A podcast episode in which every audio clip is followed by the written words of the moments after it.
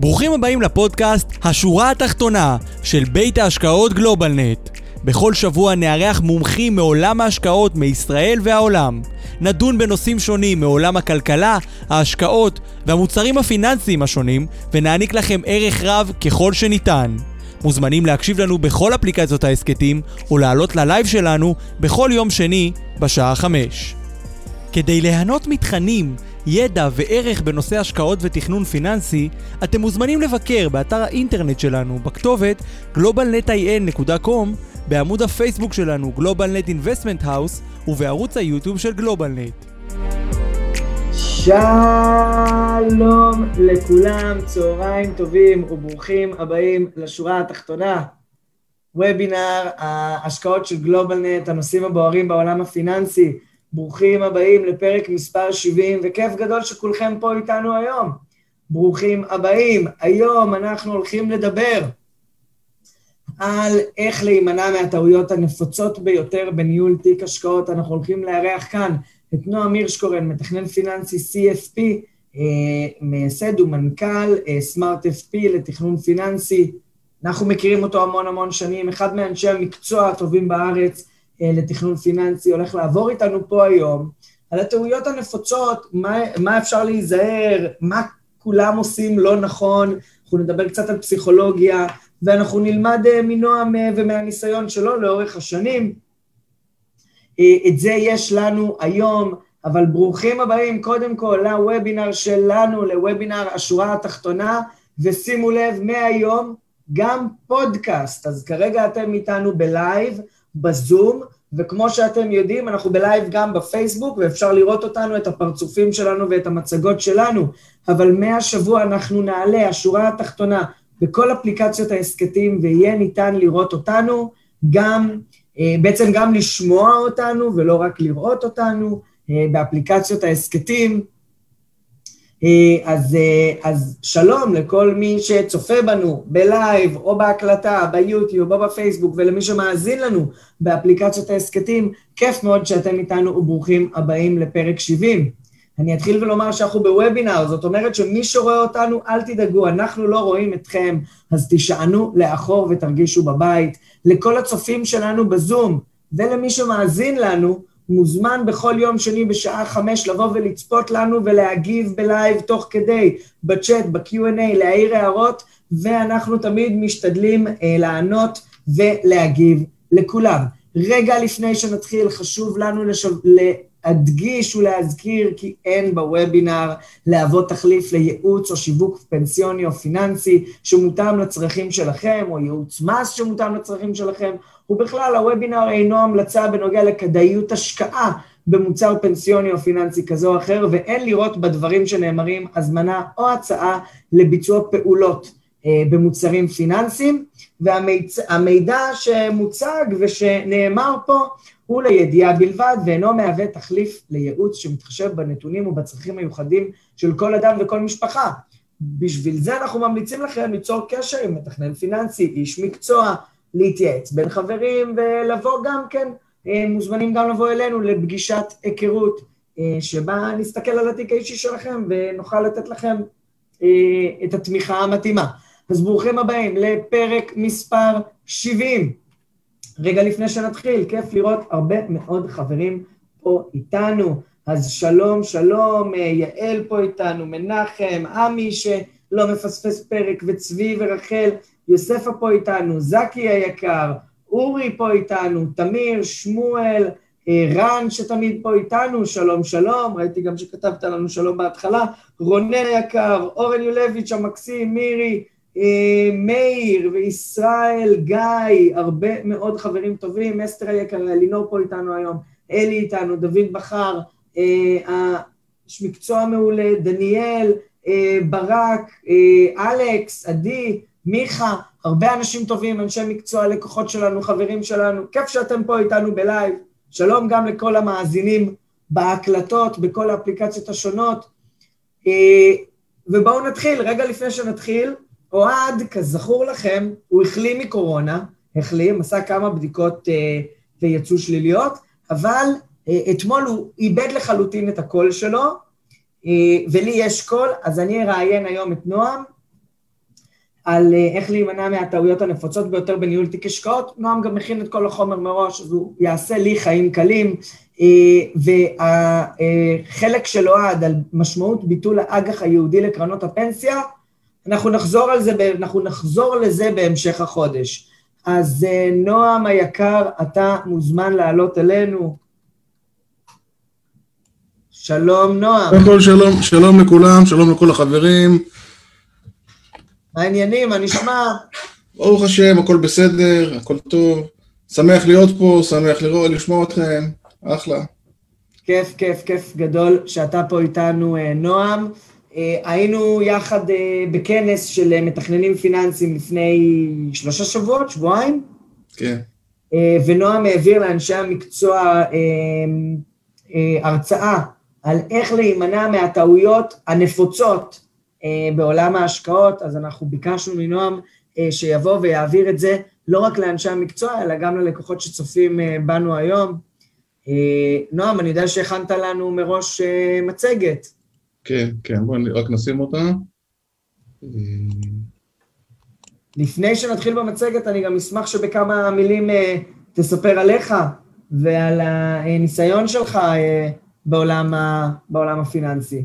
אז קודם כל, ערב טוב לכולם, אה, קוראים לי נועם הירשקורן, אני מתכנן פיננסי משנת 2012, בתחום הפנסיוני, פיננסי בכלל, כ-20 ומשהו שנה, 25 שנה, אה, הייתי סגן יושב ראש איגוד המתכננים הפיננסיים בישראל עד 2018, אה, היום, כיום אני יושב ראש ועדת SQC, הוועדת המקצועית באיגוד אה, אני מתעסק עם לקוחות בניהול השקעות הרבה מאוד שנים, ואני בעצם זיהיתי טעויות, שהטעויות גורמות, לאנשים בעצמם גורמים לעצמם איך ליפול ואיך להפסיד כסף על ידי פעולות שהם עושים.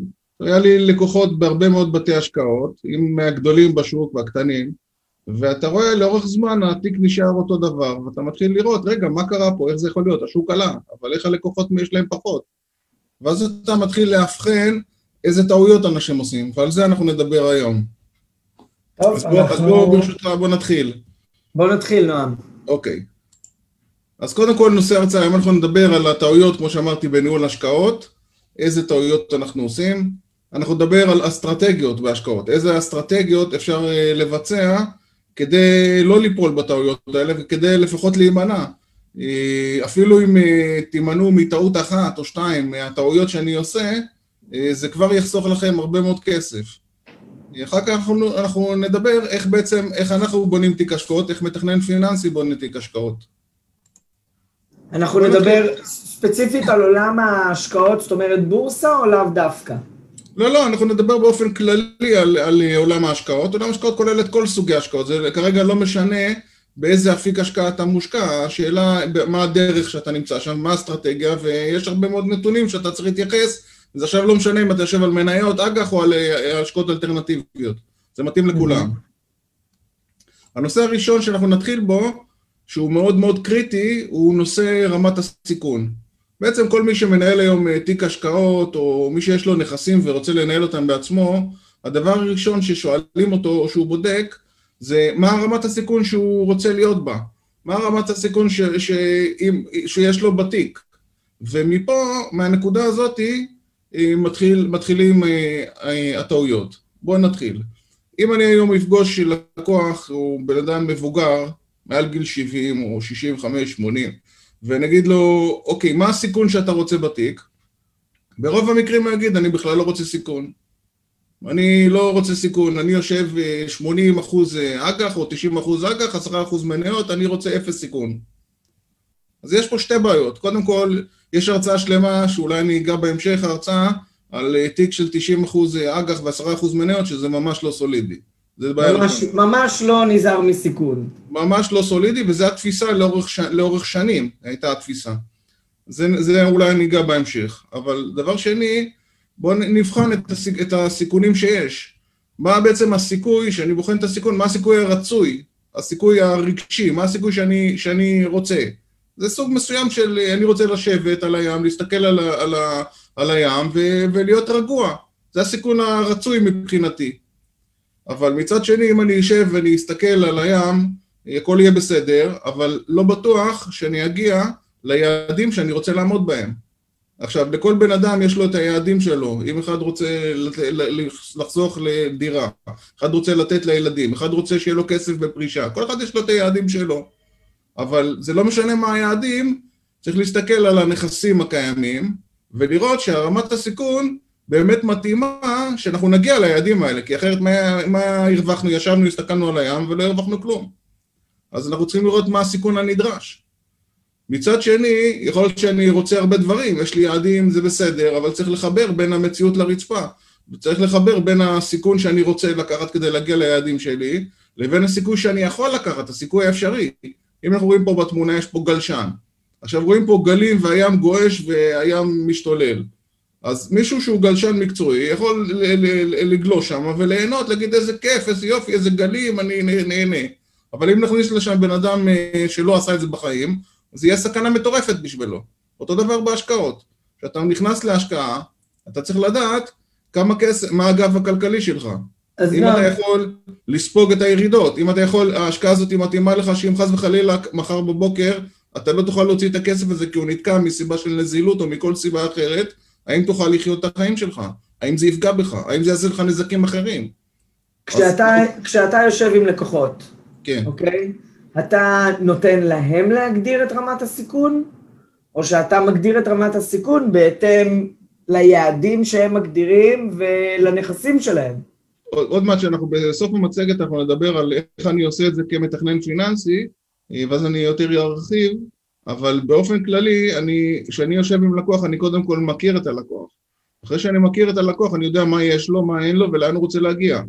כשאני מכיר אותו, אני גם יודע מה היכולות שלו, מה הרצון שלו לקחת סיכון, ואיפה הוא מרגיש נוח ואיפה הוא לא מרגיש נוח. ובדרך כלל במתכנן פיננסי, אני בונה לו את האסטרטגיה שאני חושב שמתאימה לו, והוא בוחר לקבל או לא לקבל, אבל אני אגיד את דעתי המקצועית.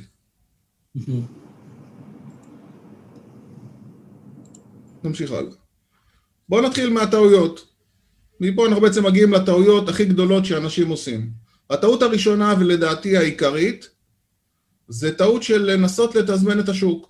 הרבה מאוד אנשים מנהלים השקעות והם חושבים, אוקיי, אני יודע את התיאוריה, שהמחיר נמוך אני אכנס ושזה יהיה גבוה אולי אני אצא, זה עוד יחסית בסדר. או אני עכשיו ראיתי שה, שהמטבע הווירטואלי השבוע הוא קפץ, עכשיו נראה לי מחיר נהדר, אני עכשיו רוצה להיכנס, להיות עם כל העלייה, או, שאני מחזיק במטבע ואני רוצה, יש מתחיל ירידות ואני עכשיו מוכר, כי אני אספיק למכור בזמן ואני אספיק לקנות, להיכנס, לחזור פנימה ולקנות את זה אה, כדי שהשוק יעלה. אני אנסה לנצח את השוק ולתזמן אותו. אז לא, זה לא קורה.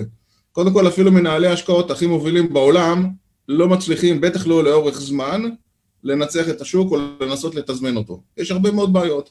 בעיה ראשונה, בין הרגע שאתה מזהה, או שהלקוח מזהה את הבעיה בשוק, לבין הרגע שהוא מקבל החלטה שהוא הולך לבצע משהו, לבין הרגע שהוא מבצע את זה בפועל, יש מרחק, ולפעמים מרחק הזה הוא גורם לכל ההפסדים. אתה נותן הוראה או באינטרנט או לפקיד בבנק, או שאתה, שאתה זז ימינה או שאתה זז שמאלה, והשוק בינתיים כבר נמצא בכיוון אחר. כשאתה קיבלת את האינפורמציה כבר השוק נמצא במקום אחר. אז אין סיכוי לתזמן את השוק. אז איך, אז איך בעצם מנהלים את ההשקעה, אם אתה לא יכול לתזמן את השוק? זה הדבר המאוד העיקרי שצריך ללמוד פה, לא לנסות לתזמן את השוק, ואנחנו תכף נראה מה אנחנו כן עושים. טעות נוספת זה השקעה. אם אתה משקיע את הכסף לטווח ארוך, אתה יושב בהתחלה ואתה בודק את הנכסים שיש לך בטווח קצר, יש לך מזומנים ויש לך החלטה, ואתה מחליט שסכום מסוים הוא לטווח ארוך, או נגיד מעל חמש שנים, שזה טווח בינוני. אז זה נהדר, אבל איפה מתחילה הבעיה? הבעיה שאתה השקעת לחמש שנים, או לעשר שנים, או לחמש עשרה שנה, ומחר בבוקר, או עוד חודש, אתה בודק, רגע, איזה תשואה היא עשתה? מה הקרן עשתה? היא עשתה חודש חצי אחוז למעלה, או חצי אחוז למטה? או בשנה, מה היא עשתה? היא עשתה השנה מינוס 14, או שהיא עשתה פלוס, פלוס. ומה היא עשתה ביחס לאחרים? הכל נהדר, הכל טוב, אבל זה לא מתאים. אם אתה תכננת לעוד חמש שנים, אז תבדוק אותו בטווח ארוך. איך, איך אתה יכול לבדוק את, ה, את הביצועים בטווח קצר, ועל סמך הביצועים בטווח קצר לקבל החלטה? הרי מנהל התיק, מנהל ההשקעה, שהוא יודע שהכסף יושב אצלו לתקופה שאתה החלטת מראש, הוא גם מנהל אותה לפי התקופה. אם הוא ינהל אותה לפי טווח קצר, שינסה להשיג תשואה בטווח הקצר, אז בעצם הוא פוגע בלקוח. ואם הוא מנהל אותה לטווח ארוך ואתה בוחן אותו בטווח קצר, אז בעצם אתה פגעת בו. אז זו נקודה מאוד מאוד קריטית, אה, טעות נוספת. טעות שלישית, טעות שלישית זה בעצם אה, ביצוע פעולות בתיק ספונטניות. מה זה ספונטני? קיבלתי טיפ, שמעתי מחבר, קראתי בעיתון, אינטרנט, ישבתי בארוחת שבת עם חברים, והחבר אמר, וואי, איזה יופי, עשיתי השבוע בוננזה, הרווחתי כסף. קניתי, נכנסתי לאיזה משהו, קניתי, הרווחתי, השקעה נהדרת, כדאי מאוד לשבת, או אתה יושב על נייר, אה, זה נייר הזה לא שווה שום דבר, כדאי היום למכור, לא כדאי, או אה, השוק עכשיו, האפיק הזה הולך לעלות, הנדלן הזה הולך לעלות, כדאי להיכנס. ואז אנשים מקבלים אה, החלטה ספונטנית ברגע אחד, בלי בכלל אה, לחשוב יותר מדי, ואז הם קונים ומוכרים, ובעצם לא עשו שום ניתוח, לא ניתחו את העסקה, אם זו עסקה כדאית, אם זו עסקה כלכלית, אם זה הזמן הנכון לממש או לא נכון לממש, אם יש עלויות למימוש, אם אין עלויות, אם יש מס לשלם, אם אין מס... אנשים מקבלים החלטות באופן ספונטני ועושים לעצמם אה, נזקים. כי עד שהוא ניסה לקנות או למכור ולתקן, הוא כבר הפסיד הרבה מאוד כסף. אז לא, לא לעשות את זה. יש תוכנית עבודה, יש תוכנית מגירה, הכי חשוב מראש להכין תוכניות מגירה, הרי אנחנו יודעים שיש ברבור שחור, תמיד קורה משהו, אנחנו יודעים את זה. הוא יקרה, זה לא אם הוא יקרה, יקרה. השאלה מה אנחנו עושים, השאלה האם ברגע המקרה אנחנו מחליטים מהשרוול מה עושים, כי היינו בלחץ, או שהחלטנו באותו רגע לפתוח, יש לנו תוכנית, ואנחנו ישבנו שהיינו רגועים, וישבנו והסתכלנו, בחנו את כל התרחישים, ובנינו איזה משהו, פעולה שצריך לבצע, ואנחנו מבצעים את מה שהחלטנו לפני כן. השאלה מה עדיף. לי ברור מה עדיף. יש נושא של אה, אה, חוסר פיזור מספיק בתיק, או אשליה של פיזור. מה זאת אומרת? אנשים אומרים, אוקיי, בסדר, הבנתי, אני צריך לפזר. אני אשים קצת באלצ'ולר, קצת בפסגות, קצת בהרי, נפזר קצת בכל, בכל השוק, יש לי פיזור נהדר. אבל מה לעשות, הם קנו אותו דבר, אלה קנו את, ה, את המניות האלה, ואלה קנו את אותן מניות, כי השוק הוא אותו דבר, ואלה קנו את אותן מניות, או אפיקים אחרים. חשופים לתל אביב 35, או... בדיוק, בדיוק, ובעצם מחר בבוקר אה, השוק יורד, אז אין שום הגנה. אין שום הגנה, כי הכל יורד, גם פסגות, גם הרי, גם... אותו דבר ראינו בירידות ב-2008, ב-2013, ראינו את הירידות, גם האג"חים לא נתנו שום הגנה של פיזור, גם ברגע שהמניות ירדו, אז כל התיאוריה שאג"ח תיתן לי רצפה ותיתן לי הגנה, היא התפוצצה. גם האג"חים ירדו מאוד מאוד חזק באותה תקופה. הנה, במרץ האחרון, כשהכל, במרץ 20, כשהכל ירד, האג"ח ירד ב-15% בחודש. נכון, אז איפה, איפה הפיזור שלי? איזה הגנה עשיתי? אם השקעתי באותם מסלולי השקעה שאין להם קורלציה שלילית, שהקורלציה ביניהם, הקורלציה זה בעצם המתאם. זה אומר אם השקעה אחת הולכת לכיוון מסוים, מה קורה לשאר הנכסים שלי בתיק? אם הם הולכים לאותו כיוון או שהולכים לכיוון אחר. זה גם דומה... גם דומה לאנשים שקונים הרבה נדל"ן, אבל קונים כן. בתים בכל ישראל, בסופו של דבר הם חשופים מעולה, מעולה, קניתי, פיזרתי, קניתי בבניין אחד עשר דירות. ברוך השם יש לי כסף, קניתי עשר דירות בבניין, אמרתי, אה, יש לי פיזור, יש לי פה עשר דירות. מה קורה אם בבניין הזה יתמוטט? או היה נזילה ופיצוץ גז וכל הבניין הזה עכשיו מוצף ואי אפשר להזכיר את כל הנכסים באותו בניין. או שהשכונה השקעתי בשכונה, והשכונה הזאת הייתה פעם טובה, אבל היום השכונה הזאת כבר נהייתה פחות טובה, ושכונות אחרות עולות וכאן לא עולה. אני עדיין תקוע במקום אחד, באזור אחד. שיכול להיות שאם הייתי עושה, מפזר את זה קצת יותר, או קצת בארץ, קצת בחו"ל, או קצת בפיזור במקומות אחרים, אז בעצם הייתי מחזיק את אותה כמות נכסים, אבל היה לי הגנה. כשנכס אחד יורד, נכס אחד עולה. לדוגמה, קניתי מניות בארץ, וקניתי מניות באירופה, ומניות בארצות הברית. הם לא, מש... לא מגיבים אותו דבר. יכול להיות שהמניות בארץ ירדו ובאירופה יעלו, יכול להיות שבאירופה ירדו ובארץ ירדו, הן לא מגיבות אותו דבר. לפעמים יש, יש קצוות, יש דברים שדומים, אבל לאורך זמן הם לא מגיבים אותו דבר. אז זה חשוב לעשות, לעשות פיזור. פיזור יכול להיות, גם ראיתי תעודות חדשות שבעצם בתוך התעודה עצמה מפזרים לכמה אפיקי השקעה. זאת אומרת שאתה נכנס לתעודה, והתעודה עצמה היא עושה את הפיזור. עכשיו, אה, תעודות צה"ל, אה, נגיד על ה, גם על המדד, זה גם דרך, דרך טובה לפזר על כל המניות, מצד אחד אתה מפזר, כי זה תעודת סל נגיד על תל אביב 35, אתה מקבל את כל, את כל המניות במדד, מצד שני, הפיזור שלך הוא אפס, כי ברגע שהשוק יורד, הכל יורד, לא מניה אחת עולה ויורדת ואתה בעצם אין לך שום פיזור, אז זה פיזור דמיוני. אז חשוב מאוד לפזר את השיק. למה, אנחנו, למה זה חשוב לנו? כי זה נותן לנו הגנה. אנחנו מחפשים הגנה. אנחנו מחפשים ברגע שיקרה המקרה, או ברגע שהשוק יהיה תנודתי או משהו, התיק שלי לא יפעל כיחידה אחת. השוק יורד אז הוא יורד, או שהשוק עולה הוא עולה, אלא יהיה לו כמה חלקים בתוך, ה, בתוך התיק, והתיק ייתן לי, צד אחד ייתן לי הגנה על הצד השני. אז בגלל זה הנושא של הפיזור הוא נושא קריטי, היום מאוד קריטי. נושא נוסף זה חוסר מידע לגבי התיקים והנכסים הקיימים.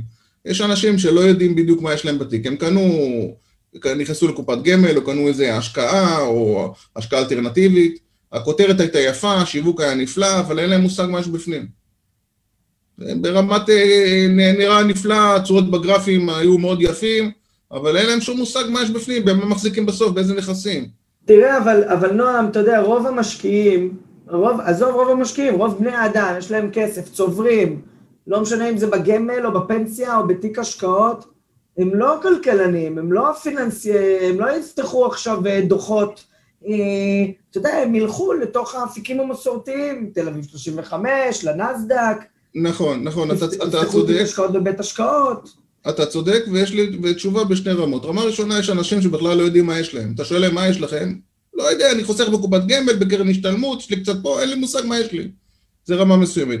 רמה שנייה, אם אתה באמת לא מסוגל לדעת מה יש לך ואתה רוצה לנתח, תיקח איש מקצוע ש... שיהיה הדעה שלך ושיעבוד בשבילך ושיבדוק בדיוק. כשאתה רוצה, שכואב לך ביד ואתה הולך לרופא כדי לקבל תרופה, אתה לא הולך ללמוד רפואה שבע שנים ומחליט איזה תרופה כדאי לך לקחת. אתה הולך לאיש מקצוע, הוא אומר לך, תיקח את התרופה הזאת, זה יעזור לך. אתה לוקח את התרופה. בנושא שלנו זה די דומה. הטעות נוספת זה בעצם הפחד מלקיחת סיכון או סיכון יתר.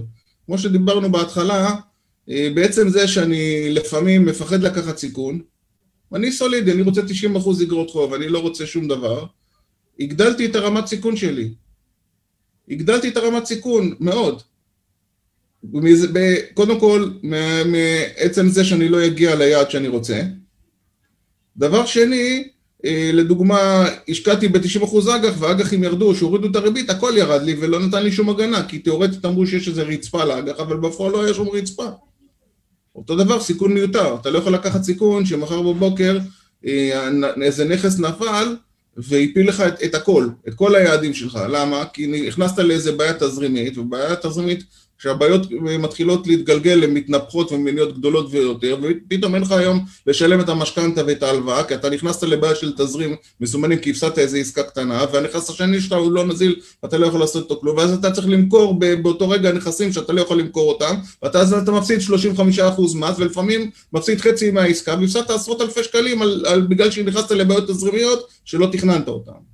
אז גם זה יש. לפני בערך חודש פנתה אליי אחת העובדות של בתי ההשקעות אה, שאנחנו עובדים איתם, עובדת אה, רפרנטית, עובדת תפעול, והיא אמרה לי שהיא והביטקוין בדיוק ירד מ-60 ל-30. היא אמרה לי, תקשיב, אני ובעלי לוקחים את כל החסכונות, חבר'ה צעירים, בין 30 ל-40, לוקחים את כל החסכונות שלהם, איזה 400 אלף שקלים, 500 אלף שקלים, קונים בהכל ביטקוין. היא אמרה לי, כי זה... תראה איזה ירידה, זה יעלה בענק. ואני אומר לה, אבל מה אם תפסידו את הכל? היא אומרת לי, מה? איך נפסיד את הכל? תזכיר לה שלפני שנה, לא לפני הרבה זמן, לפני שנה, הביטקוין היה 3,000 דולר. אז הוא קפץ ל-60-70, בסדר. אחר כך הוא ירד ל-30, ירד ל-28, היום עוד פעם הוא עלה לסביבות ה-40, אבל זה מטבע מאוד מאוד תנודתי. השאלה היא לא רק מה אני יכול להרוויח, איפה אתה יכול להפסיד? מה אני עושה אם אני מפסיד? נכון. ומה קורה עם משהו אחר? לא הפסדת, נגיד על הנייר אתה ברווח, אבל אתה לא יכול לממש את זה, כי אין שכירות, או שאתה תקוע ולא יכול להוציא כלום. יש לך נייר ששווה זהב, אתה יכול לתלות אותו על הקיר, אבל אתה לא יכול להשתמש בו, אתה לא יכול לעשות איתו שום דבר, כי אתה תקוע. בואו נעבור הלאה. הדבר המאוד חשוב, בין החשובים זה להכיר איך, ה... איך המשקיעים פועלים. אם אנחנו נכיר את, ה, את מעגל הרגשות של המשקיעים, אנחנו בעצם נוכל גם לדעת מה לא לעשות ואיך להגיב. אז בואו נראה בהתחלה, בתחילת ההשקעה אנחנו רואים שהמשקיע הוא אופטימי, הוא שמח, איזו השקעה טובה, אני רוצה להיכנס, יופי, נכנס פנימה בשמחה ובששון, נכנס פנימה, קניתי, נכנסתי להשקעה. בסדר. ואז אחרי כמה זמן ההשקעה עולה, הוא כבר כן מאושר, הוא הגיע לתקרה, איזה יופי, ההשקעה עלתה, אני שמח וטוב לבב, הכל בסדר. ואז פתאום השוק משתנה קצת ומתחיל לרדת. כי השוק שלנו הוא לא רק עולה, הוא גם יורד, צריך לזכור את זה.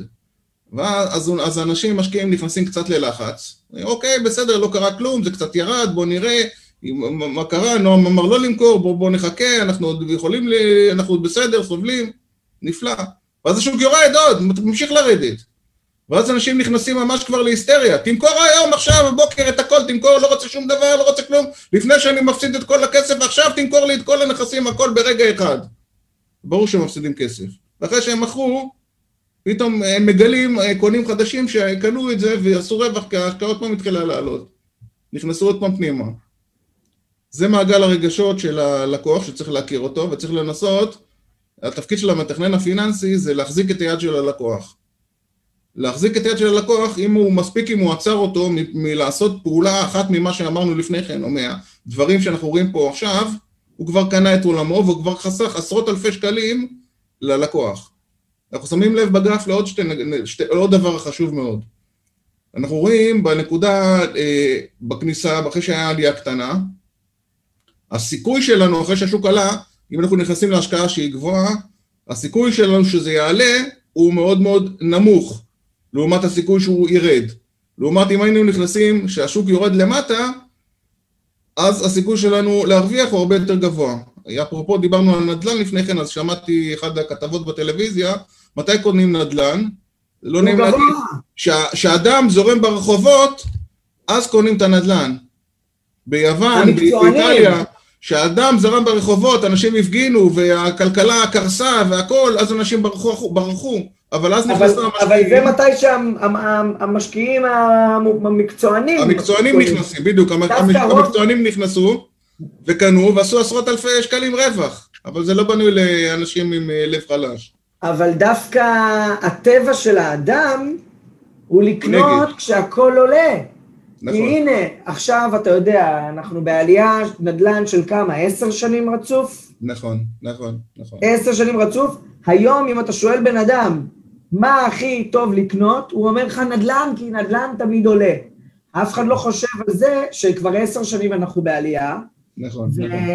תזכיר לו, תזכיר לו את שנת 2000, שהנדל"ן היה בקו שלילי מת כמו מוניטור, ואף אחד לא רצה להתקרב לנדל"ן, היה תקופות שהנדל"ן לא עלה שום דבר. רק חמש שנים. אם אתה מנתח את התשואה לאורך זמן של הנדל"ן בשנים האלה, הייתה תשואה מאוד מאוד נמוכה. אז נכון, היום עלה, אבל אחרי שזה כבר עלה ועלה ועלה, ואולי זה ימשיך לעלות, כי זה הכל שאלה של היצע וביקוש.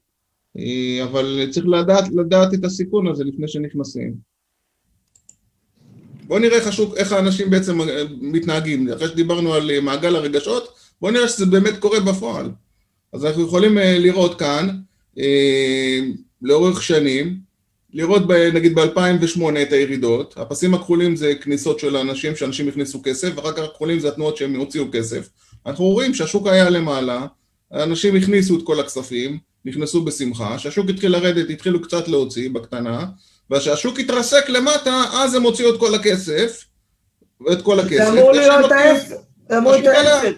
כשהשוק עולה, אנשים אמורים לממש.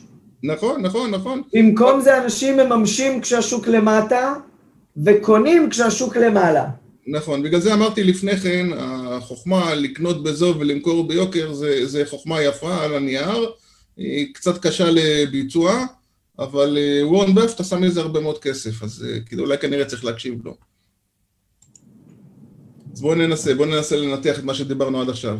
אז דיברנו כרגע על הניסיון לתזמן את השוק.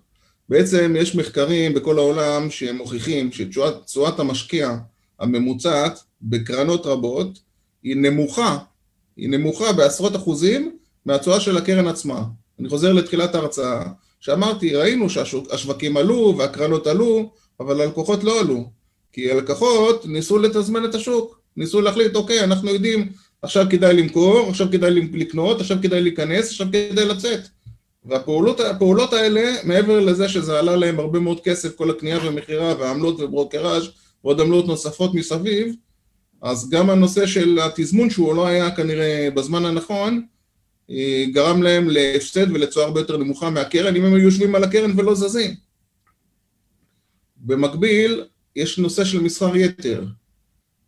ישב אצלי לקוח פעם, עם תיק גדול, לא עשיתם, אה, השנה אני לא רואה שעשיתם אה, הרבה עסקאות. לא קנו, מכרו, התיק עומד, הוא עושה תשואה, אבל הוא עושה תשואה בסדר, אבל לא ראיתי, קנו, מכרו, לא ראיתי שאתם עובדים על התיק. אולי אתם צריכים לעבוד על התיק, כל היום לקנות, למכור, לקנות, למכור, כל היום לעבוד עליו.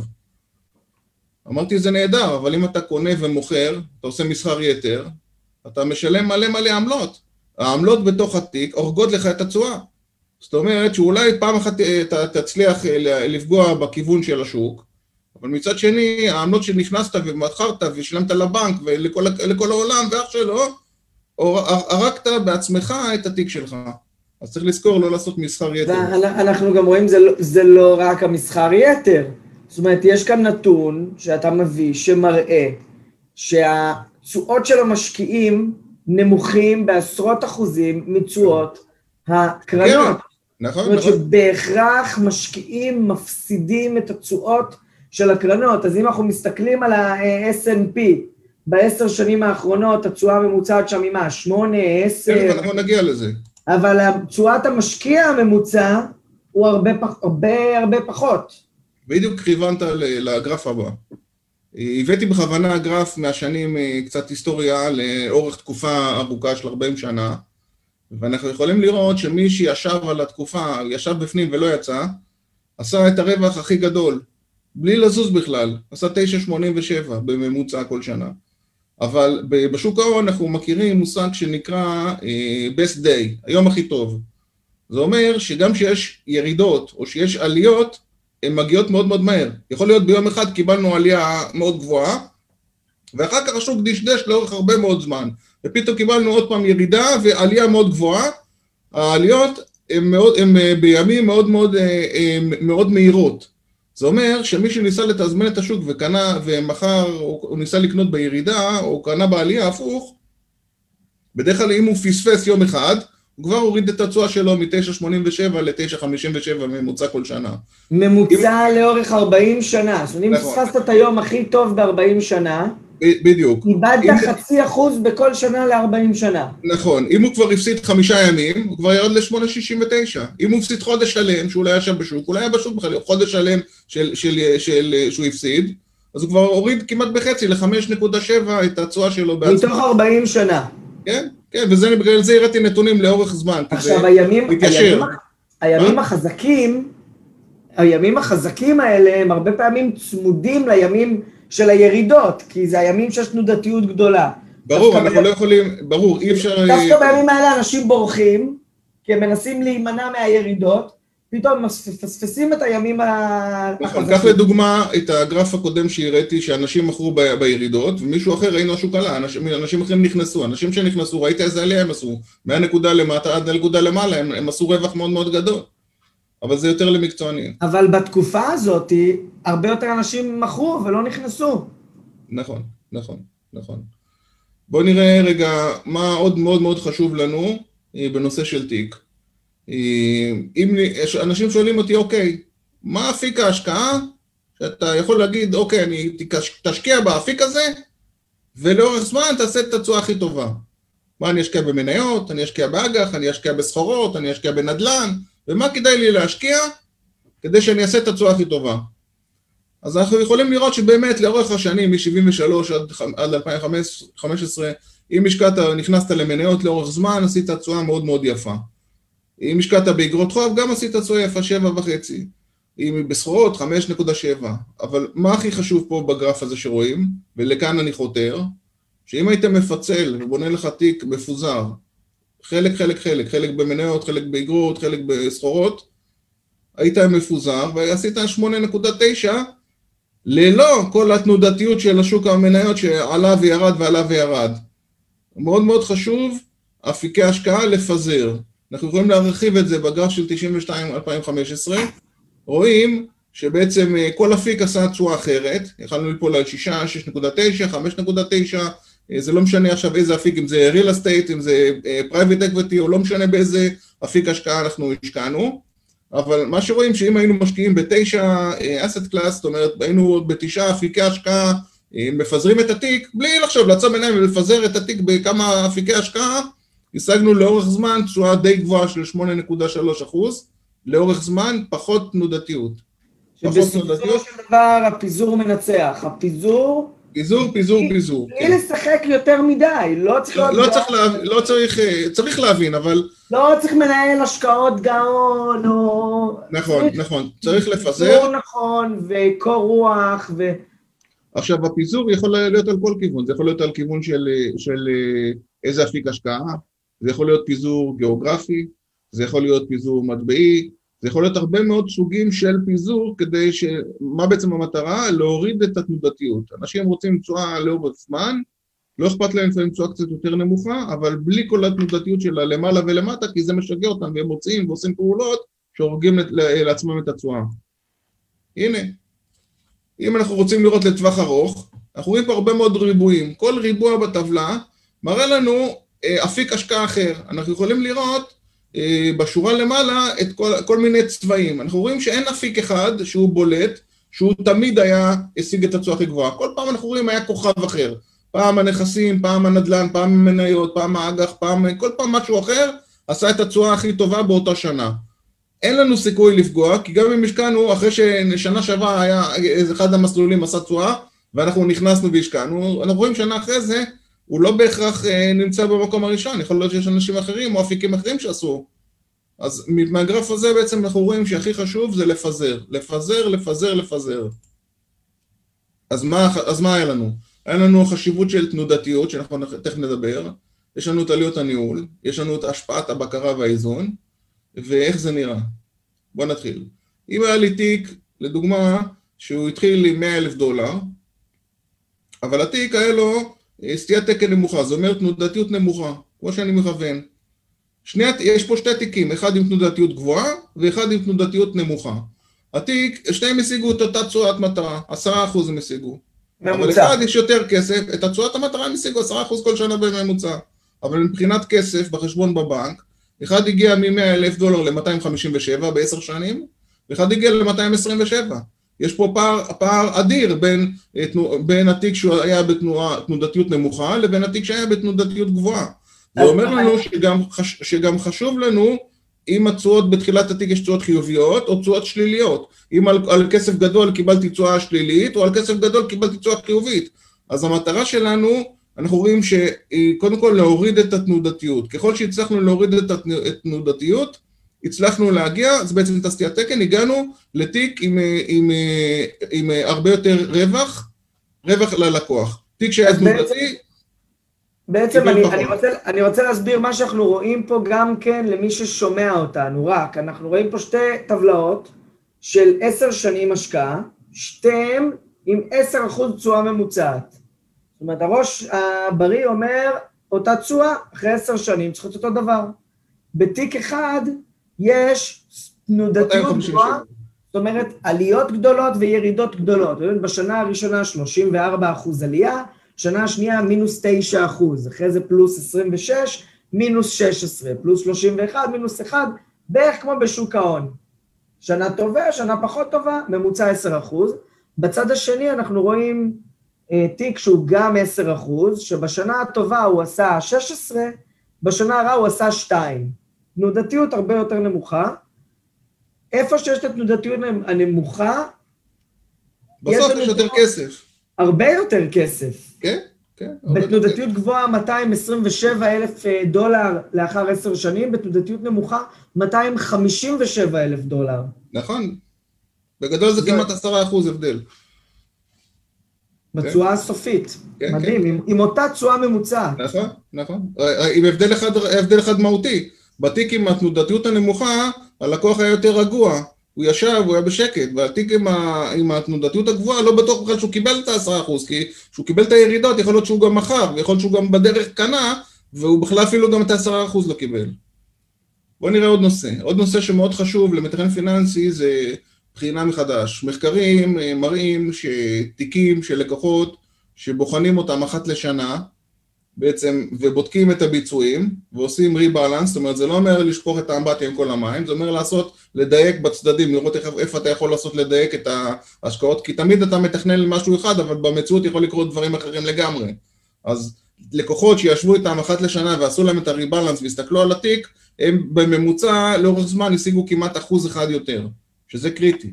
אחוז אחד יותר זה קריטי לטווח ארוך. אבל רגע, נועם, מצד אחד אתה אומר לא לזוז מהפוזיציה, כן. כדי לא להיות בפאניקה ולקבל החלטות, מצד שני, פעם בשנה לעשות ריבלנס, זאת אומרת איזון מחדש. נכון, אני חוזר עוד פעם, אני חוזר עוד פעם, לא לשפוך את כל האמבטיה עם המים, זאת אומרת לא למכור את כל התיק ולבנות אותו מחדש, רק לגעת בשוליים, תמיד אתה יכול להיות אם אם השקעת בעשר השקעות או שמונה אפיקים, אחד כן יותר הצליח, פחות הצליח, אולי המנהל הזה באותו אפיק אתה יכול לעשות משהו, בשוליים אתה כן יכול לגעת ולעשות איזה, איזה תנודתיות קלה כדי לאזן את התיק. הרי יש הרבה דברים, כשאתה יושב בתכנון עם הלקוח, יש לו הרבה משתנים, לדוגמה פתאום יש לו עוד כסף, או הוא צריך עוד משהו, נכנסים נתונים חדשים, אתה צריך לדעת לאזן את התיק ולהתאים אותו ליעדים של הלקוח, אחרת אתה תהיה תיק סטטי, והתיק יהיה נהדר, אבל הוא, לא, הוא יהיה מנותק מה, מהלקוח, מה, מהיעדים והמטרות של הלקוח שהן משתנות, שהן דינמיות. הנה, שואל אותנו אה, יוסי ברונה עם עוד איש מקצוע, שבא ואומר, איך מבצעים את הריבלנס הזה? איך מתבצעת הבחירה? אז עוד פעם, אני בתור מתכנן פיננסי שמחזיק גם רישיון של שיווק השקעות, אם אני יושב עם הלקוחות שלי פעם בשנה ואני בודק את ה... אם השתנה משהו ביעדים ובמטרות ובנכסים שלהם ואני מתאים להם את הנכסים, אני בוחן את התיק מקצועית ועושה את, ה... את ה... מה שצריך בקצוות, לא, לא שופך את הכל אלא עושה תיאום בקצוות מה שצריך. זאת אומרת שנניח והגדרת איזשהו עוגה אני צריך לראות שאני נמצא במסלול, אני בניתי מסלול, בניתי אסטרטגיה. ארצות הברית מאוד צמחה, אז אתה תקטין חשיפה קצת לארצות הברית כדי להחזיר אותה לגודל הסתם, אני אומר. הכל יכול להיות, אני, יש לי אסטרטגיה. נכנסתי לתוכנית עם אסטרטגיה לטווח ארוך. האסטרטגיה מושתתת, התחילה מההתחלה, ואנחנו עוד מעט ניגע בזה אם אין לנו זמן, מהיעדים של הלקוח, מהנכסים שלו. עכשיו, אם השתנו היעדים או הנכסים, אתה חייב לעדכן את התוכנית, להתאים אותה ליעדים ולנכסים. זה לא אומר למכור את כל התיק, אבל יכול להיות שאולי אנחנו נקנה עוד איזה נייר, או נעשה עוד איזה שינוי, איזה תזוזה, כדי להתאים אותו, כדי לשמור על ה... על ה... וזה גם לא אומר שחייבים לזוז, זה לא אומר כל שנה חייבים לזוז, יכול להיות שחמש שנים אני לא אזוז סנטימטר. אני בוחן את זה, אני מסתכל. אם אני זיהיתי שמשהו שצריך לבצע, אני מבצע, אם אני זיהיתי שלא צריך, אני לא זז. זה לא אומר בהכרח אני חייב לעשות, לבצע שינוי. הנה, איך עושים את זה? פה מתחיל בעצם כלל האצבע, איך אני עושה, מה אני עושה בתכנון פיננסי. דבר ראשון, הכרת הלקוח. אני מכיר את הלקוח, אני בוחן אותו לחלקים הקטנים שלו. מי הוא, מה הוא, מאיפה הוא הגיע, לאן הוא רוצה להגיע, מה המשפחה שלו. אחר כך אני בוחר לו אני, את האסטרטגיה. האסטרטגיה היא שונה לגמרי מלקוח ללקוח. לקוח אחד יש לו הרבה מאוד כסף, הוא בכלל עכשיו מבוגר, הוא רוצה לעשות אסטרטגיה של שימור הכסף. הוא יותר מפחיד אותו, יש לו עכשיו 100 מיליון שקל בבנק. הוא רוצה עכשיו לראות איך הוא שומר על הכסף, כי הפחד הכי גדול שלו, שהוא יתערר מחר בבוקר, הוא ישקיע את הכל בביטקוין, כמו שאמרת לפני כן, והכל ירד והתרסק, והוא פשוט מחר בבוקר נמצא בלי כסף, או שהכסף שלו נתקע והוא לא נזיל והוא לא יכול להשתמש בו. אז הפחד הכי גדול שלו זה ההפסד של הכסף, זה לא... או שנשאר לו רק 50 מיליון שקלים. בדיוק, אז הוא רוצה לתת, יש לו הרבה נכדים, והוא... נגיד זה לקוח גדול, אבל גם אם יש לך לקוח עם חמישה מיליון, עשרה, או זה גם כן אותו, אותו דבר. הפחד שלהם לפעמים זה אה, לא איך אני אגדיל את הכסף, אלא איך אני אשמור עליו שלא יקרה לו כלום, שאני בכל מצב נתון יוכל לחיות את החיים שלי ולהשתמש בכסף שלי. זה אסטרטגיה מסוימת. יש לקוחות שרוצים אסטרטגיה, יש להם יעדים, שאם הם לא יבנו היום אסטרטגיה של גידול או אסטרטגיה של לקיחת סיכון כדי להגיע ליעדים, הם לא יגיעו עליהם בחיים, ואז הם בעצם מפסידים. יש כל מיני רמות של אסטרטגיות, צריך לדעת להכין. עכשיו, אסטרטגיה היא לא חייבת להיות לכל כל התוכנית קו אחד ישר. זאת אומרת, אני יכול לחלק את זה לסלים. יש לי יעדים, יש לי יעד אחד למטרה מסוימת, אני בונה אסטרטגיה, איך אני, בזמן הנכון של המטרה, אני מגיע לתקציב הנכון שאני רוצה להגיע. ויש לי מטרה אחרת, אני בונה למטרה אחרת, אני בונה לה את הרמת סיכון, נגיד יש לי משהו שאני צריך בטווח קצר, שנתיים שלוש, אני משאיר לי כסף, אני מתכנת שאני יכול להיות נזיל, ויש לי משהו לעוד חמש שנים, זה טווח אחר, אני יכול לבנות משהו אחר לגמרי, כדי שעוד חמש שנים אני יוכל, יוכל להשתמש בכסף. אז צריך לדעת לנתח את התיק מעבר לרמה האסטרטגית, באיפה אני נמצא, גם בטווח ההשקעה. מפה אני קובע את רמת הסיכון שמתאימה בעצם ללקוח, מה מתאים ללקוח, ואז אני הולך לבניית הרכב ההשקעות. ואז אני מציע לבנות את ההרכב איך שאני חושב אותו. בדרך אני עושה את היישום בפועל, ועוד פעם, רק מי שיש לו רישיון או שיווק השקעות ומתעסק יכול לעשות את זה. אם לא, אז צריך לקחת מישהו עם רישיון שיבצע לו את זה. ואחר כך השלב הנוסף זה הבקרה והאיזון, שראינו שהוא הכי חשוב. והמעגל הזה חוזר על עצמו. הוא לא סטטי חד פעמי, אלא פעם בתקופה הוא חוזר על עצמו. מה נדרש כדי לבנות? כמו שאמרתי, להכיר את הלקוח ומשפחתו, מי הם, איך הם חושבים, מה הפחדים שלהם, למה, למה הם צריכים את הכסף, הרי זה שונה מאחד לשני. האם יש להם גב כלכלי? האם הם מחר בבוקר יפסידו את כל הנכס הזה, או ההפסד, או ההשקעה? מה יקרה להם? להכיר את כל הנכסים שיש ללקוח, לדעת למה הוא חוסך, מה הוא רוצה להשיג, מתי הוא רוצה להשיג את זה, זה הכי חשוב, מתי הוא רוצה להשיג את זה, מה טווח ההשקעה של הכסף. לראות את התמונה הכוללת, זה אחד הדברים. הדבר הכי חשוב פה זה פיזור השקעות. הטיפ, פיזור השקעות רחב, ככל שאני מפזר יותר את ההשקעות, למרות שהכל נראה לי זהב, אני אף פעם לא שם את הכל במקום אחד, אני מפזר, זה שווה שקט נפשי אצל הלקוח, זה שווה הורדת הסיכון. אני לא, אני לא חושב שיש שתי מתכננים פיננסיים אה, בעולם שלא יסכימו על אה, פיזור. נכון, אה, נכון, נכון. אבל כמו שראינו לפני כן, צריך לדעת איך עושים פיזור. כי לפעמים אנשים עושים פיזור, חושבים שיש להם בעצם פיזור, ובבוא העת, במקרה הם רואים שהם בעצם אין להם פיזור ולא נותן להם שום הגנה. צריך להיות מאוד זהירים בנושא. בואו נעבור על עוד סיכונים שיכולים להיות לנו כשאנחנו בונים תיק נכסים של הלקוח.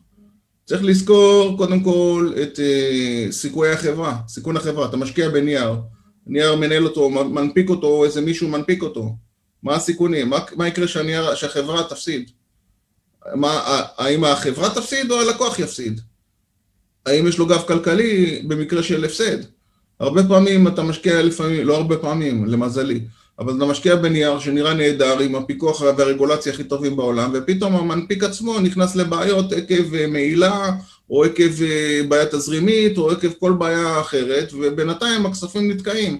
ויכול להיות שהקרן הייתה נהדרת, אבל הכספים נתקעים והלקוח בעצם תקוע. אז צריך לראות מה הסיכונים של החברה.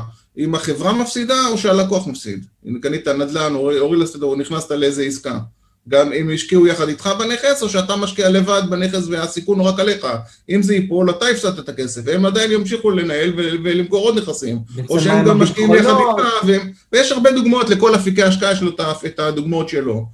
צריך לזכור שאם אנחנו משקיעים לטווח ארוך, בינוני ארוך, אז צריך, יש אינפלציה, מדד. נכון שהיום המדד הוא קרוב לאפס, שני אחוז, אפס, הוא, הוא די, די נמוך, אבל לא לעולם חוסן.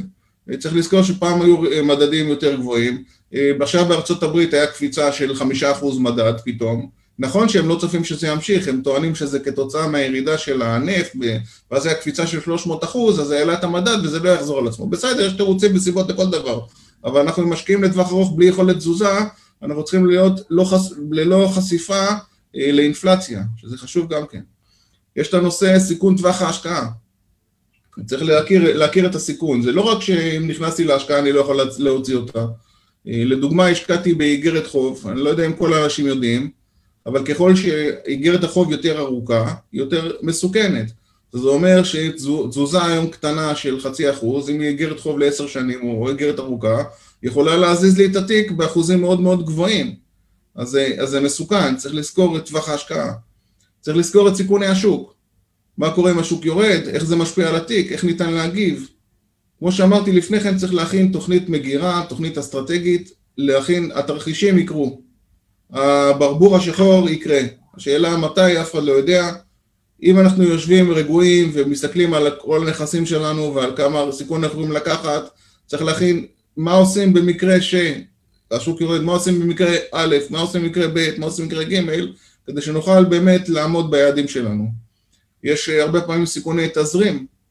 אה, סיכוני תזרים יכול להיות שנכנסת להשקעות הכי טובות בעולם, ואתה יושב על השקעות נהדרות, ופתאום התזרים שלך, אתה נהיית בבעיה בתזרים, ואתה חייב לממש נכסים, והחלטת בטיימינג הכי גרוע לממש את הנכסים והפסדת הרבה מאוד כסף. אז אתה חייב לבנות את התזרים. ויש גם סיכוני מטבע. מראים לך קרנות, עשית תשואה נהדרת בדולרים או בפאונד, אבל אתה ישבת על שקל, והשקל אה, ספציפית, אני אתן סתם דוגמה, אה, היה, נכנסת בדולר גבוה ועכשיו הדולר ירד, אז אולי הרווחת על הנייר 10% והפסדת על הדולר 20-30%. אז גם זה צריך לדעת, אז אולי אפשר לגדר את הסיכון הזה. אה, גם פה צריך לדעת, אולי אנחנו יכולים לעשות כמה מטבעות, אולי יכולים לגדר על השקל, כל אחד והסיכונים שלו ולאן שהוא רוצה להיות חשוף. מפה אני מגיע לנושא של, אה, אם אני אדבר על אסטרטגיות, אז מה עדיף לנו? יש לנו אסטרטגיות של ניהול אקטיבי וניהול פסיבי. בואו נדבר, נקרא, נגיד מה זה. ניהול פסיבי זה אומר שבעצם אני קניתי איזה נגיד מדד, או נכנסתי להשקעה, ואני לא זז. קניתי מדד תל אביב 35, יש לי את האינדקס בפנים, אני לא זז, שוק עולה יורד, אני יושב על המדד. ללא שינוי התיק, השקעה בדרך כלל לטווח ארוך. בדרך כלל ההשקעה לתעודות כאלה, העלויות שלו יותר נמוכות. למה יותר נמוכות? כי קודם כל הנייר עצמו עולה יותר זול, דבר שני... אין את כל הפעולות. בדיוק, אין את כל הבוקראז', אין את כל התנודתיות בתיק קניית, מכירה, החלפת מטבע, ימינה, שמאלה, הבנק רצה לקחת כסף. אירועי מס בדרך, אירועי מס בדרך, נכון. מקטין לך את ה... נכון, נכון, נכון. אז יש לנו את הנושא של הפסיבי, מצד שני יש לנו את האסטרטגיה של האקטיבי. מה זה אקטיבי? המנהלים שמנהלים, מנהלי תיקים אומרים, אוקיי, בחירת מניות ואג"חים על פי ניתוח מעמיק וזיהוי מגמות בשוק. זאת אומרת, אומר, אני מנתח את הניירות, אני איש מקצוע, עובדה שיש הבדל ביני לבין מנהל אחר, כי אני, הרמת מקצוע שלי היא יותר טובה, ואני כן מצליח לבחור את המניות שמצליחות, או את האגרות חוב שהן מצליחות. או אני מנסה לתזמן את השוק, לרכוש או למכור נייר ערך, אני אקנה שזה יעלה, אני אמכור שזה ירד, אני אנסה לעשות איזה, איזה מין פעולה מסוימת, אולי אני אכנס לאופציות, אני אגדר לי את הסיכון, אני אהיה אקטיבי. יש הרבה מאוד דרכים ותרחישים איך להיות אקטיבי. אה, אז בדרך כלל זה השקעה לטווח קצר יותר, היא כוללת שינויים רבים בניירות ערך של הלקוח, קנייה, מכירה, עלויות מאוד מאוד גבוהות. מהניחוש מישהו... שלי ומהמגמה בשיחה שלנו עדיף להיות פסיבי. לא, תכף אני אגיע למה מה דעתי בנושא ומה הבעיות בכל צד, כי כל צד הוא לא נטול בעיות, לכל צד יש לו את הבעיות שלו ותכף אנחנו ניגע בהן. אבל הדבר הכי חשוב, מישהו אמר, זה לא חשוב איזה אסטרטגיה, תבחר, העיקר שיהיה לך אחת. אז בואו נראה מה בעצם הבעיות. בואו נתחיל אה, בנושא של, אה, אה, של הפסיבי.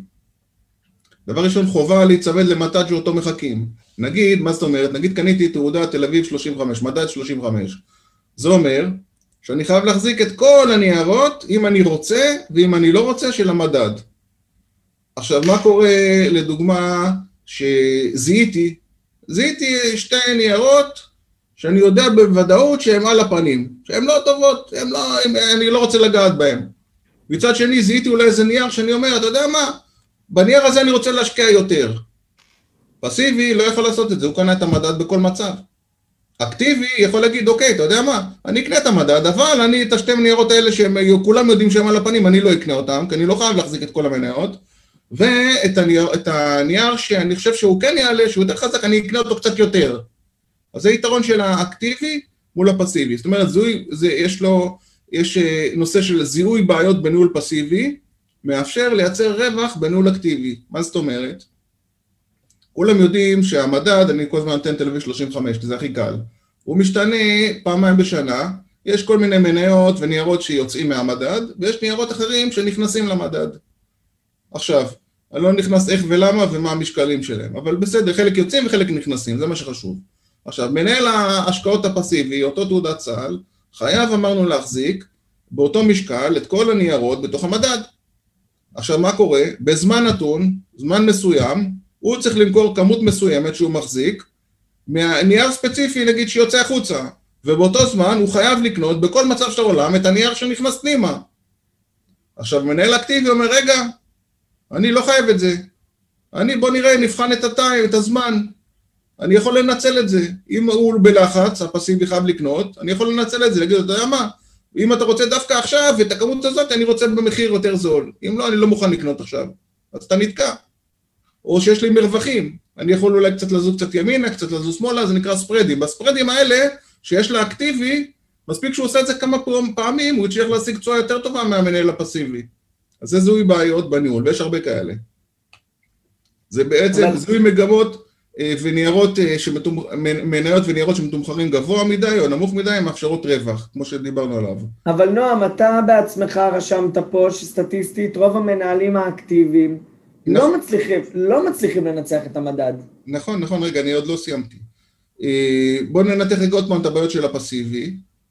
אז אמרנו, בעת השינויים במדד חייבים למכור את מה שיוצא ולקנות את מה שנכנס, ולא מעניין אותם בכל מצב.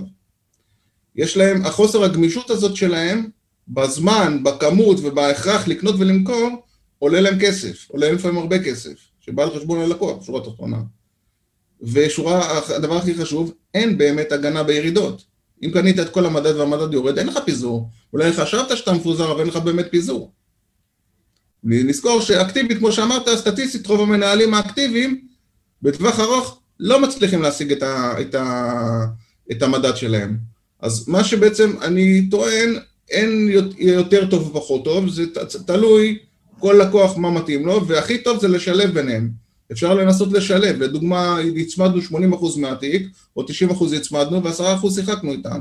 אז אפשר לעשות תמיד קומבינות באמצע, להרכיב, להרכיב בין האקטיבי לפסיבי. המאבק הזה והמלחמה בין האסטרטגיה האקטיבית לפסיבית זה, זה מלחמה ארוכת שנים שאין מנצחים. זאת אומרת, יש הרבה מנהלים שטועלים אקטיבי, אחרת אין להם זכות קיום. כי כל מנהל תיק שאתה בא אליו, תנהל את התיק, למה אתה בא אליו אם אתה יכול לקנות את התעודה?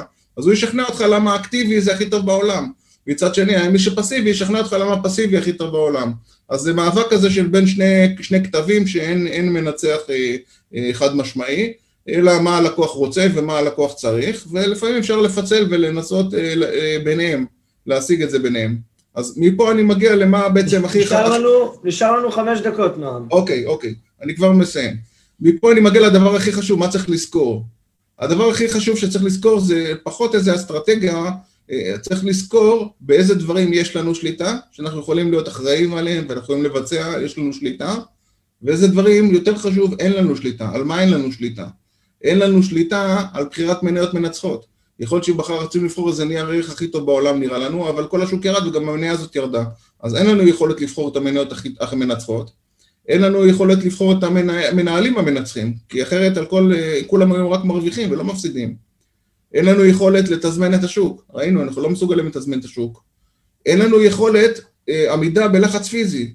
נכון שאנחנו מכירים ויודעים, השוק יורד, לא למכור ולא למכור, אבל נכנסים לפעמים אלמנטים פסיכולוגיים ונפשיים, ואנשים לא תמיד עומדים בלחץ, והאישה צועקת, תפסיד לי את הבית, עכשיו תמכור, ולפעמים אתה לא, אנשים לא, לא מסוגלים לעמוד אה, בלחץ הנפשי, למרות שהם יודעים שהם עושים טעות, אז אין לנו שליטה על זה. אין, ש... גם של הלקוח אין לנו שליטה וגם של השוק. אנחנו לא יודעים לאן השוק הולך או יזוז ימינה או שמאלה. פתאום מישהו פלט איזה, איזה, איזה מילה ימינה והשוק רץ עלה או ירד. אין לנו שליטה על זה. מה יש לנו שליטה? יש לנו יכולת להשיג את תשואת השוק. לדוגמה, אם קנינו את המדד. יש לנו יכולת אסטרטגיית ניהול, לקבוע את האסטרטגיה, לאן אנחנו רוצים להגיע, מה היעד שלנו, מה המסלול, מה עושים בכל דבר. יש לנו יכולת אה, שמירה על, מש... על משמעת. ואתה בתור מתכנן פיננסי צריך לדעת הלקוח שלי, אם הוא רוצה לזוז ימינה או שמאלה, אז הוא שואל אותי, הוא לא רץ אוטומטית למכור, הוא יודע שהוא צריך לדבר איתי, ואני אנסה עם המקצוע שלי לנסות להרגיע אותו, ולנסות לראות אם זה באמת הזמן הנכון או לא הנכון, ולא ולפ... תמיד אני אצליח, אבל לפעמים אם אני אצליח חלק מהאחוזים לעצור אותו, הצלחתי להשיג תשואה יותר טובה ללקוח. יש את היכולת לקבוע את רמת הסיכון, אתה יכול בדיוק לקבוע מה רמת הסיכון שאתה רוצה. יש יכולת לפזר השקעות. אני רוצה להשקיע במספר השקעות, אני יכול לעשות את זה. יש לי יכולת הקטנת עלויות. גם פה אני יכול לדעת איזה עלויות אני משלם, אם אני יכול להתמקח, אם אני יכול להיכנס לדברים בלי עלויות. יש לי יכולת. יש לי יכולת הקטנת מס. לפעמים אם, אם, אם אני מנהל תיק השקעות בפלטפורמה מסוימת, עולה לי יותר מאשר שאני אנהל את אותה השקעות בפלטפורמה אחרת. יכול להיות בפלטפורמה אחרת בכלל יש לי רווח, מס רווחים של פטור, ובפלטפורמה אחת אני משלם על הרווחים, אז צריך לדעת את הנושא של המיסוי. אז שורה התחתונה חשוב לדעת במה יש שליטה ובמה אין שליטה. מכאן אני רץ קדימה, כי אמרת לי עוד חמש דקות, אז אני אקצר את זה. איך בונים תיק השקעות? ממש, ממש עוד שתי דקות. ממש שתי דקות, אז אני בדקה אגמור את הדבר הזה, ואז נגיד שם. אז הדבר הכי חשוב, שבעצם אה, בונים תיק לקוח, אז קובעים את רמת הסיכון, קובעים את תשואת המטרה, תשואת המטרה זה לא תשואה מובטחת, אלא זה התשואה שאתם רוצים להגיע אליה. מקטינים את התנודתיות כמה שאפשר, מגדילים את פיזור ההשקעות, את טווח ההשקעה, את העלויות ולהימנע מטעויות. יש לנו את המשקיע באמצע, הוא יכול להשקיע בכל המוצרים שהוא רוצה, אם זה סטרקצ'רים, קרנות גלובליות, אלטרנטיביות, נדל"ן או מטח. תודה רבה לכם. שאלות? תודה. רבה רבה נועם, היה מעולה, אנחנו כבר מקבלים הודעות שההרצאה הייתה מצוינת. תודה רבה. מקווה שעוד נארח אותך גם בעתיד. בכיף. היה מעולה, אני למדתי עוד קצת, למרות שמעתי את ההרצאה הזאת בכנס אה, המתכננים הפיננסיים, היה מעניין לשמוע אותו שוב, גם כן אה, בהצגה ללקוחות ולא רק לאנשי מקצוע. המון המון תודה. תודה רבה, תודה רבה. אה, אז תודה לנועם ותודה לכל מי שצפה, הגיב, התעניין, מקווה שקיבלתם ערך היום. באמת, תודה בצ'אט לכל מי שכותב שהיה רמה גבוהה והרצאה מצוינת. אה, שמחים לארח אנשי מקצוע אה, מדי שבוע, וכך אנחנו מזמינים אתכם לצפות בנו בכל שבוע. בימי שני בשעה חמש, אם זה כאן בזום או כאן בפייסבוק בלייב. לאחר מכן ההקלטה עולה, עולה לפייסבוק ועולה ליוטיוב, ולאחר מכן פודקאסט חדש, השורה התחתונה, בכל אפליקציות ההסכתים. אל תחפשו עדיין, ייקח לזה עוד כמה ימים לעלות, אבל אה, אוטוטו אה, אנחנו נהיה גם כן באפליקציות ההסכתים. אז תודה רבה לכולם, שיהיה המשך שבוע טוב. יש לנו עוד הרבה הרבה תוכניות מעניינות בהמשך החודש. בשבוע הבא אנחנו נהיה כאן ואנחנו נדבר על המפולת בבורסות בסין. ואנחנו נדבר על הנפילות של האג"ח באירופה, אנחנו נארח כאן את אוהד ויידמן ואת דן דוברי לתת לנו סקירה בינלאומית של שוק ההון, זה יהיה מאוד מאוד מעניין. בהמשך החודש יש לנו גם כן את טדי לין, מנכ"ל מיטב דש גמל ופנסיה, לדבר כאן על קרנות IRA והיתרונות והאפשרויות וההשקעות שיש היום בניהול אישי, איך אנחנו יכולים לחשוף את עצמנו אה, להשקעות אה, אלטרנטיביות איכותיות, כמו הגופים המוסדיים, גם המשפחות הפרטיות. אז יש לנו עוד הרבה מאוד הפתעות. שיהיה המשך שבוע מעולה, ונתראה בשבוע הבא, ביום שני, שעה חמש, בשורה התחתונה. ערב טוב לכולם, ותודה רבה שהייתם איתנו, ותודה לכל המגיבים. כל טוב לכולם. נתראה בפרק הבא של השורה התחתונה. כאן מגיע לסיומו עוד פרק מלא ערך של הפודקאסט השורה התחתונה מאת בית ההשקעות גלובלנט. תודה רבה שהייתם איתנו והאזנתם לפרק. אתם מוזמנים לבקר אותנו באתר האינטרנט שלנו globalnetil.com, לעקוב אחרינו בעמוד הפייסבוק שלנו GlobalNet Investment House וללחוץ לייק כדי לעקוב אחרינו. כל הפרקים של השורה התחתונה זמינים בערוץ היוטיוב של גלובלנט. להתראות בפעם הבאה.